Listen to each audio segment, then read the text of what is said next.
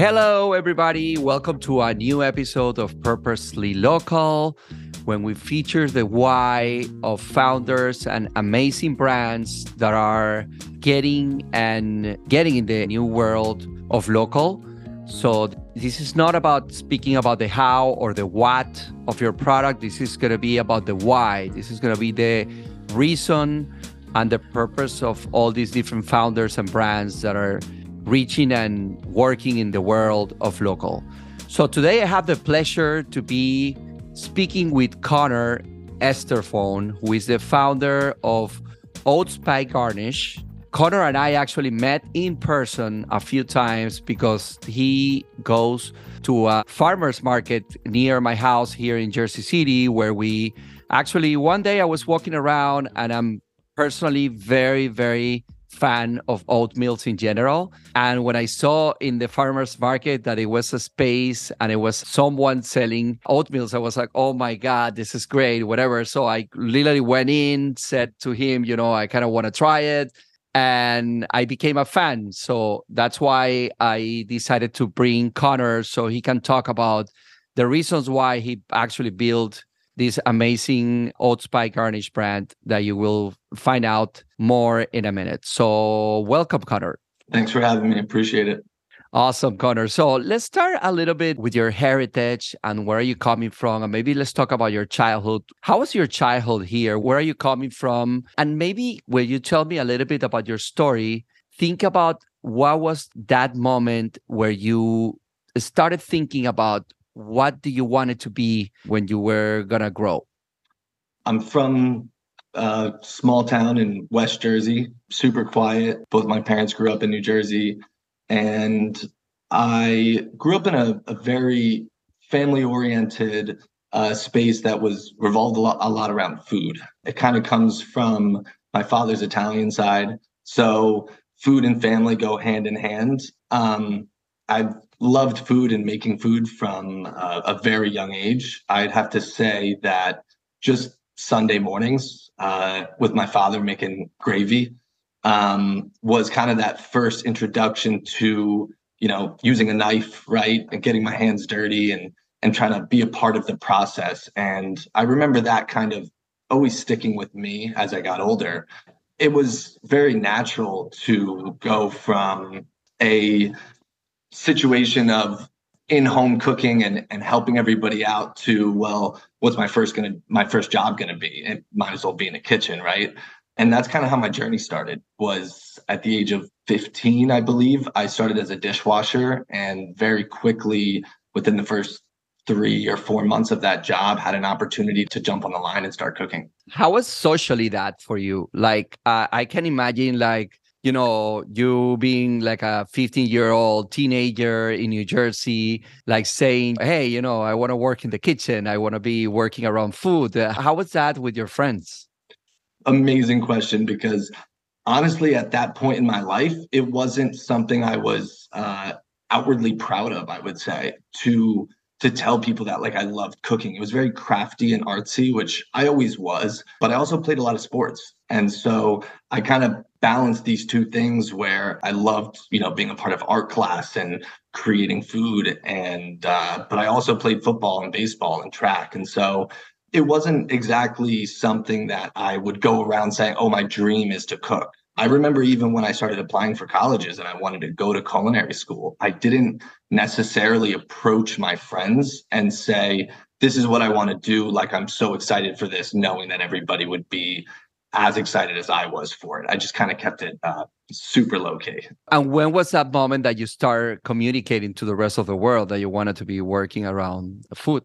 I think more through college of just being integrated with a group of people who were so submersed in this culture and having professors that were adults who maybe played sports as well and did other things other than cooking that made me really realize that yes it's a very unique crowd very crafty but we it made me fit in. I, I felt like that was my space and these people were uh, you know and and then before i knew it through college and posting pictures of food and through my different jobs that i had a lot of people started reaching out more and more and just saying oh that looks so good. That food looks amazing And I'd have to say it was probably the peak of kind of uh, the exciting food posts on Instagram and social media, right? Where 2014, 2015, when that started to become more popular too. So having a, a really delicious looking piece of food on Instagram was cooler than when I was in high school. I didn't think it was back then.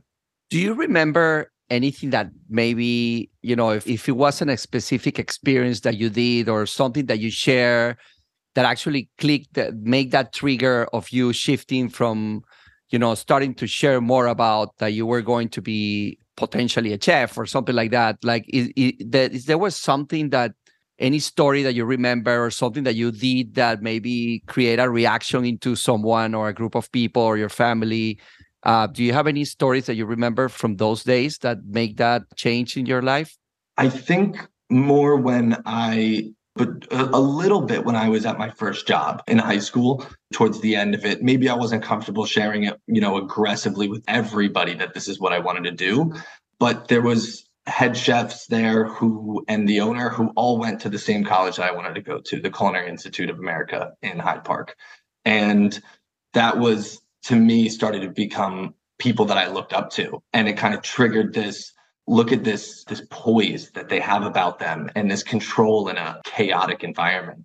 And it can be competitive it can be exciting and exhilarating. And all of these things that you had to kind of control to end up putting beauty on a plate and serve it those moments to me with those chefs taught me like that I started to compare it to football which to me was the I knew I wasn't going to go to college for it, but my whole life revolved around sports like football. And so I started to kind of make that comparison of competitiveness and that drive that you have to have and the sweat and how hardworking it can be to do these things. And I, I think my mind started to trigger then that this is really cool. And this is this is cooler than I thought it was.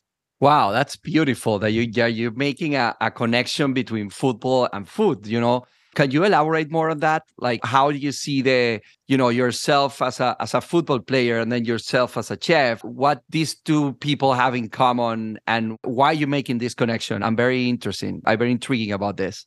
So, from a very young age, I had massive fear of a leadership. I always kind of had that feeling that it was something that I could do, but I was so fearful to take control of it and kind of own that feeling and uh, more, I think, for failure of just if I mess up, I'm the leader, it's my fault. It took me a long time to get over that. And I think that journey of getting over that fear.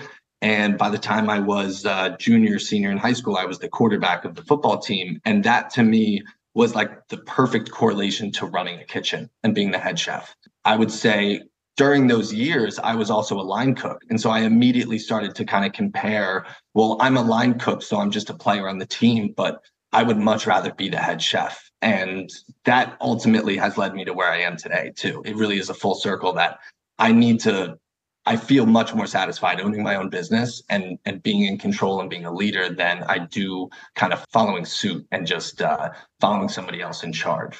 And, and I mean, that's, that's my best comparison of the two is it kind of played itself out between my entire career as a football player. And then that fear actually set in early on as a chef as well, where it was easier to follow suit and really nerve wracking to say, I want to run this kitchen or I want to be the head of this kitchen. But it kind of ended up becoming that way. So that's amazing. Do you still play football? Uh, I don't. I wish I did. Okay. I, am not that old, but my body would not be able to take that anymore. no. no. okay you remember when was the first time that you cooked something for a bunch of people or maybe to a group of people and you got like a super amazing reaction and you say wow yeah i'm good at this. You remember that moment? I think i have two kind of distinct differences in mind for those moments of one being my family where i'm one of seven kids. So i was cooking for nine people. So if it was a family dinner night, that was just as exhilarating or crazy as being in a kitchen when you're 13, 14, 15 years old and you're saying, Hey, I'm going to cook everybody dinner. Everybody's hungry, everybody's yelling at you, and you're in charge. Obviously, you would hope the best support from your family. I always got great feedback, and that was always amazing, right? But you do kind of think in the back of your mind, well, they are my family. I just made them dinner for five hours. I don't think they're going to tell me it's bad. I'm not going to come back and do this again. so I think later on, it really started to become in school where it wasn't necessarily a large group of people or a large family, but I really felt solidified in what I was doing when we had these tests called practicals where you're cooking under the microscope and a time frame scheduled out. Everything has to be perfect the way that these master chefs have created it for for years and years that this is the way this plate is supposed to come out. And when i started to succeed at those at a, a very high levels when i felt like this is something that i was more or less just made to do. It came very naturally to me. I didn't feel like it was that difficult but it did struggle. A lot of people did struggle during those practicals. And that honestly more than anybody telling me they love their food was like a solidifying factor of like you can cook so um, interesting. So I, I, thought about something I will ask you later. But so you said your first job was as a dishwasher, right? Mm-hmm. Uh, uh, you, you, mentioned that. But so how was that first job? Do you remember? Can you tell me anything about when you started there? And then I would be very curious to know when was the first job that you had as you actually cooking, not as a dishwasher specifically? I loved that job. I mean, the culture of the kitchen was immediately present. It was right in your face. This is what it's like to work in a kitchen, family oriented. Everybody knows everybody. You joke around, you have a good time. It really was two or three months after washing dishes that I, I ended up doing both jobs because I was only able to cook on the weekends. It was a strictly kind of breakfast brunch place. So I could only cook on Saturdays and Sundays, and I was washing dishes on the weekdays. But after two or three months of being there, my brother was the one who got me the job. He's a couple years older than me. And there was a chef who just didn't show up one day. And my brother, again, me being fear based on, I'm not going to say anything. You know, I would love to do it, but I'm not going to say anything. He threw me right under the bus immediately and just said, Oh, my brother likes to cook. It, like, tell him to go try it. And I mean, it was amazing culture that this maybe in his 60s owner, he was from Switzerland, very, very cold, but very fun to work around, super professional. And he was just like, yeah, okay, sure. So I got thrown in there. They told me what to do. And it was uh, pretty much after that, I just fell in love with it. And I said, how can I learn? Believe there was four positions on the line, including the head chef. And I said, I want to learn every position. Like this is fun, but I want to do them all now. That was my experience there was honestly amazing. I learned so much and it it took me pretty much straight through to college. Okay. And how the idea of of making overnight oats or oat meals came into your mind? I mean because i understand after having all these family oriented kind of uh, italian chef and then you know going into these experiences of a dishwasher understanding the culture of the restaurant how you ended up working with oat meals i'd say it definitely doesn't make sense uh, directly. Okay. Um, I, I think my my love for sports transitioned into like a love for health foods as I got older. And then the lifestyle of a chef is you have no time for anything and you never yeah. want to eat either. You're constantly around food. You might eat a meal or two a day. As much as I love the heat and I loved working in the kitchen and the stress is something that you honestly get excited about, it eventually became to this point where I needed something refreshing and something new and something that wasn't that environment for me personally and I kind of wanted to build something that was useful to me. And I also have a partner in the business, and he has a similar busy lifestyle. And our thing was always, well, what were you always told growing up, right? Never skip breakfast. And what what do you always skip? You always skip breakfast, no matter how many times somebody tells you.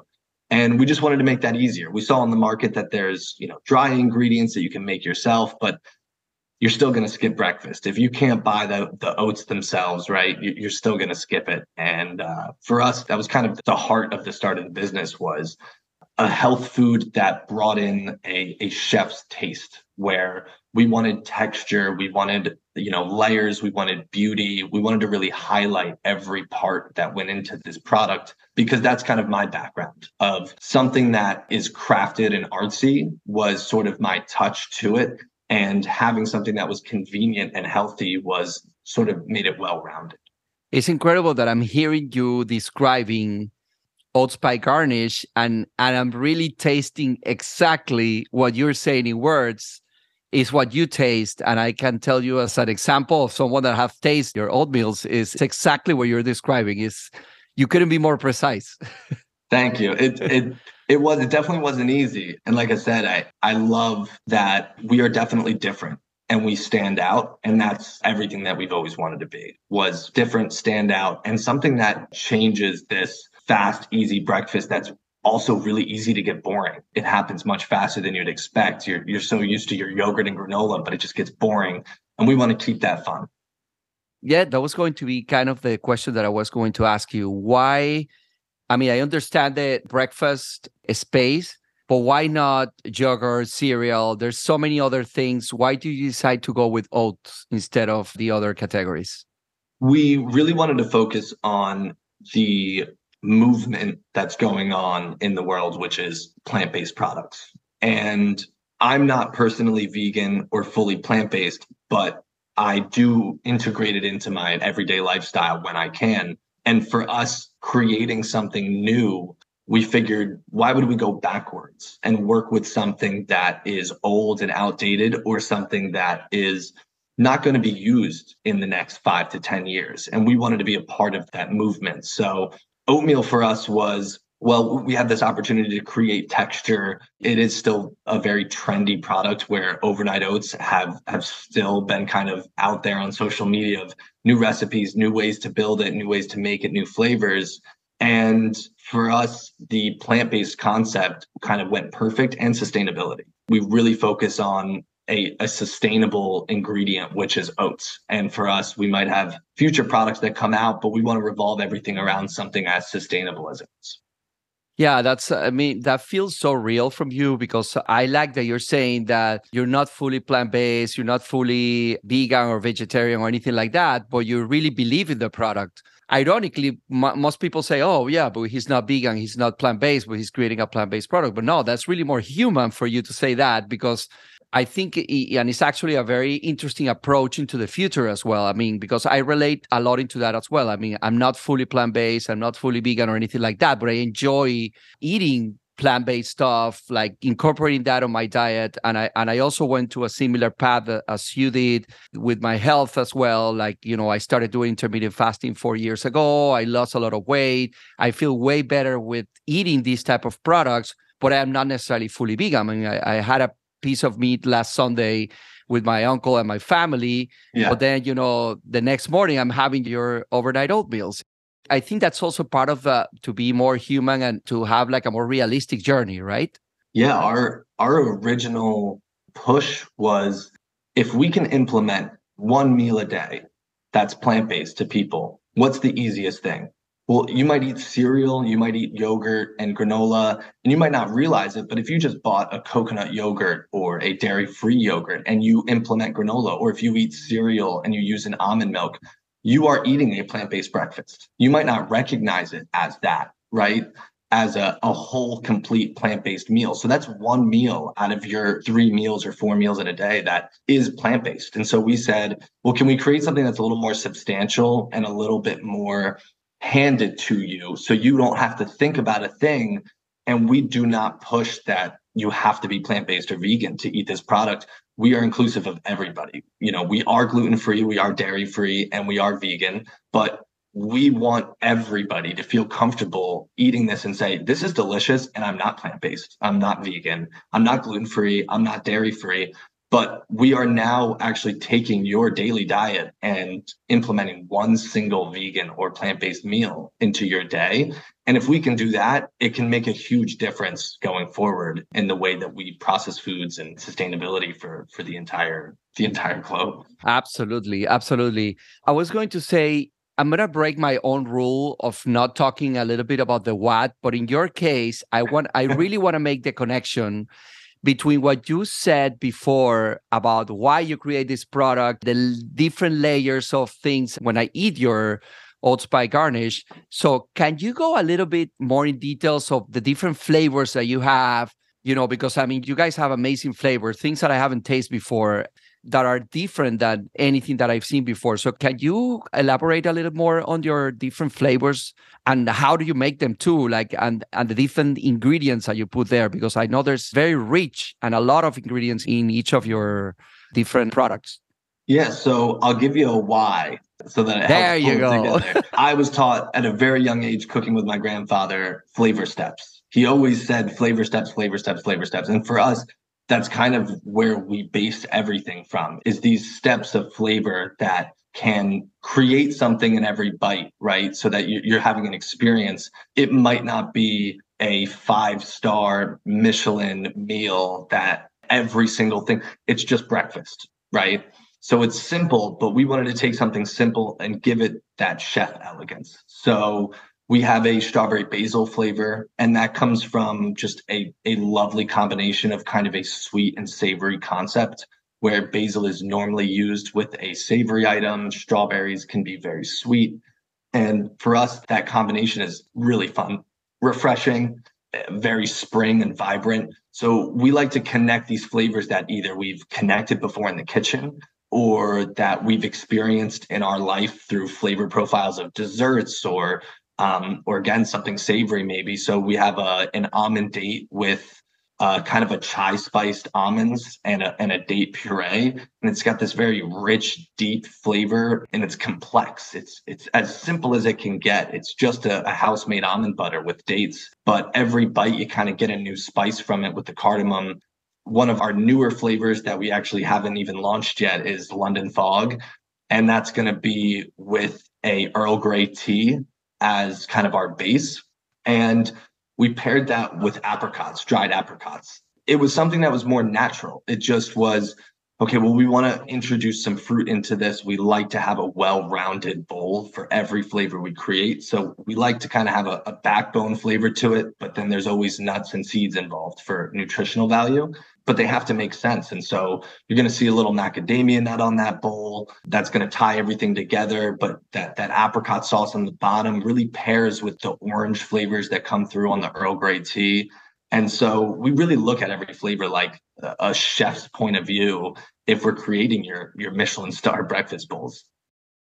I love what you say about Michelin star breakfast. I think you should definitely use that in your marketing. I just did. So thanks to you. yeah. there you go. There you go. So what I I mean, everyone always think running your own business is something that is amazing and entrepreneurs and whatever, and people talk about it and this is amazing, but very few people understand all the challenges that you are passing, you know, behind you. So what are your current challenges today? What is stopping you to accomplish that purpose and those whys that you're trying to do now? I think we constantly run into hurdles. It's definitely it's a blessing to have these opportunities to do this. I love every day of what I do, but we run into problems every single day, something new. If it's once a day, that's fine. It's for us right now, we are working on testing for for shelf life. You know, we created a product that was meant to be consumed by people within a short period of time because we didn't want to use preservatives. We wanted it to be really fresh and we are starting to find new natural ways to hopefully hold the shelf life longer than it is right now. But we started dropping these off at friends and families' houses when we first started and just said, okay, can we make a great product and something that somebody will throw in their fridge and eat within the next three, four, five days, right? So we didn't really think about all of the steps that would go into, well, do you want to be on a grocery store shelf? What are the limitations there? Do you want to ship 48 in a box instead of four or 10 in a box. And so that's our biggest hurdle right now.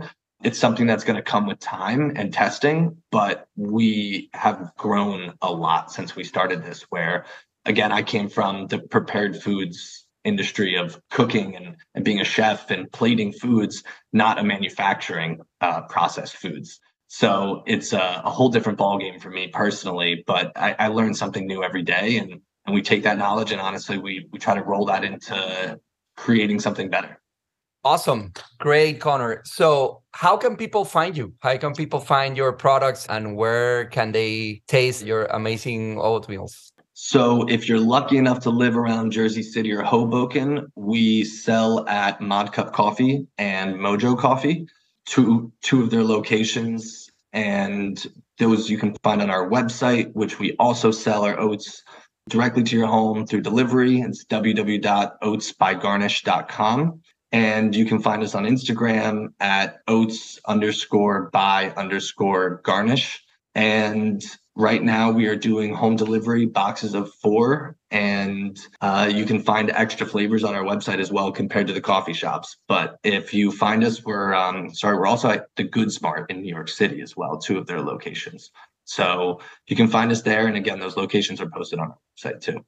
Awesome. Connor, thank you very much for your time. Anything else that you want to share that I didn't ask you that you want the world to know about you or about your brand? Nothing other than go and buy some oats and, and enjoy something new, enjoy some new flavors, treat yourself a little bit. And uh, yeah, that's that's all I've got. Awesome. Thank you very much for your time. Thank you for being in Purposely Local. Of course. Thanks for having me.